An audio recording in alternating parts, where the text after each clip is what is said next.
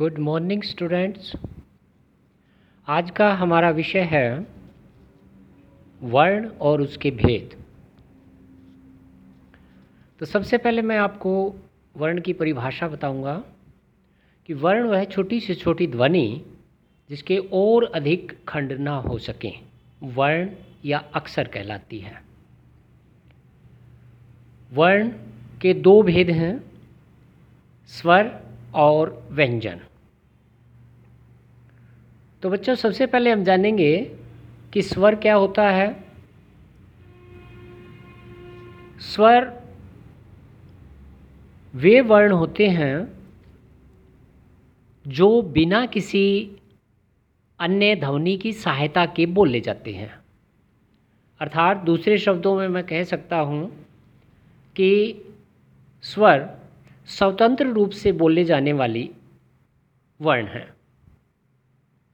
स्वर को तीन भागों में विभक्त किया जाता है।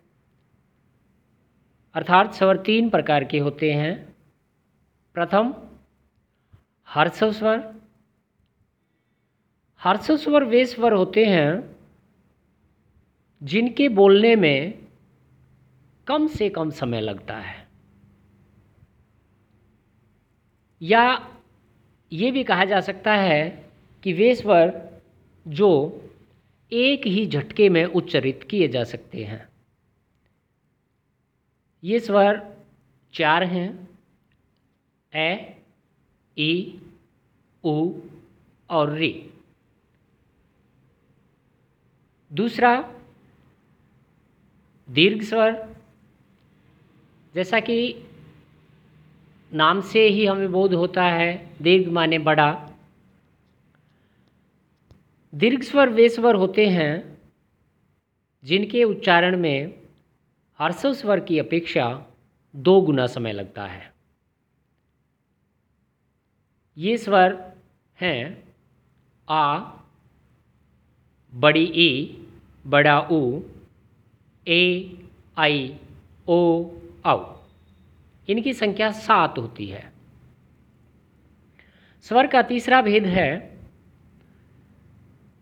प्लुत स्वर प्लुत स्वर वे स्वर होते हैं, जिनके उच्चारण में हर्ष स्वर की अपेक्षा तीन गुना समय लगता है।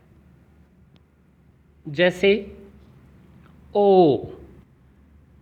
ओम ध्वनि में ओ का जो उच्चारण है, उसी से हमें प्लुत्स्वर होने का बोध होता है। अर्थात ये कहा जा सकता है कि यहाँ ओ वर्ण को हर्षों की अपेक्षा तीन गुना समय लग रहा है। वर्ण की दूसरी टाइप हमारे सामने आती है व्यंजन। स्वर की भांति व्यंजन के भी तीन भेद होते हैं। प्रथम है स्पर्श व्यंजन। जैसा कि नाम से ही हमें प्रतीत होता है स्पर्श व्यंजन, यानी कि स्पर्श से संबंधित इन व्यंजन में कुछ न कुछ अवश्य होता होगा। हम इसको इस प्रकार परिभाषित कर सकते हैं कि वे वर्ण जिनका उच्चारण करते समय हमारी जिह्वा मुख के किसी न किसी भाग को स्पर्श करती है।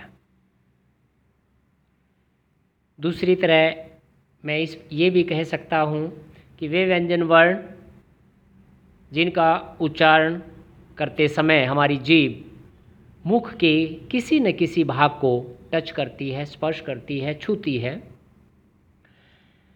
उन्हें स्पर्श व्यंजन कहते हैं। इनकी संख्या 25 होती है।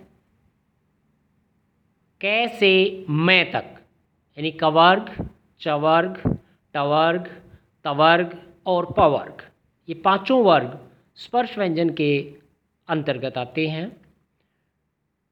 व्यंजन का दूसरा भेद है अंतस्थ व्यंजन। अंतस्थ जैसा कि इसके नाम में ही इसकी परिभाषा का कुछ रूप जो है वो प्रदर्शित हो रहा है। अंत अस्त अंतस्थ बीच में स्थित। अंतस्थ व्यंजन वे व्यंजन होते हैं जिनका उच्चारण स्वर और व्यंजनों के बीच का सा होता है। अर्थात, स्वर और व्यंजनों के मध्यवर्ती वर्ण, जिनका उच्चारण स्वर और व्यंजनों का मध्यवर्ती सा लगता है, उन्हें हम अंतस्थ व्यंजन कहते हैं। ये संख्या में चार हैं, य, र, ल, व। व्यंजन की तीसरी टाइप आती है, ऊष्म व्यंजन। यहाँ भी मैं कहना चाहूँगा कि इसके शीर्षक में भी इसकी परिभाषा का कुछ अंश हमें मिल सकता है। ऊष्म मीन्स ऊष्मा गर्मी। अर्थात जिन व्यंजनों के उच्चारण में गर्म ऊष्मा गर्म हवा हमारे मुख से बाहर निकलती है, उन्हें हम ऊष्म व्यंजन कहते हैं। ये भी संख्या में चार हैं। श श और है। अच्छा बच्चों, ये वर्ण और उसके भेद आप सभी बड़े ध्यानपूर्वक सुनना, इनको याद करना, अगर कुछ समझ में ना आए तो आप इस बारे में पूछ सकेंगे। धन्यवाद।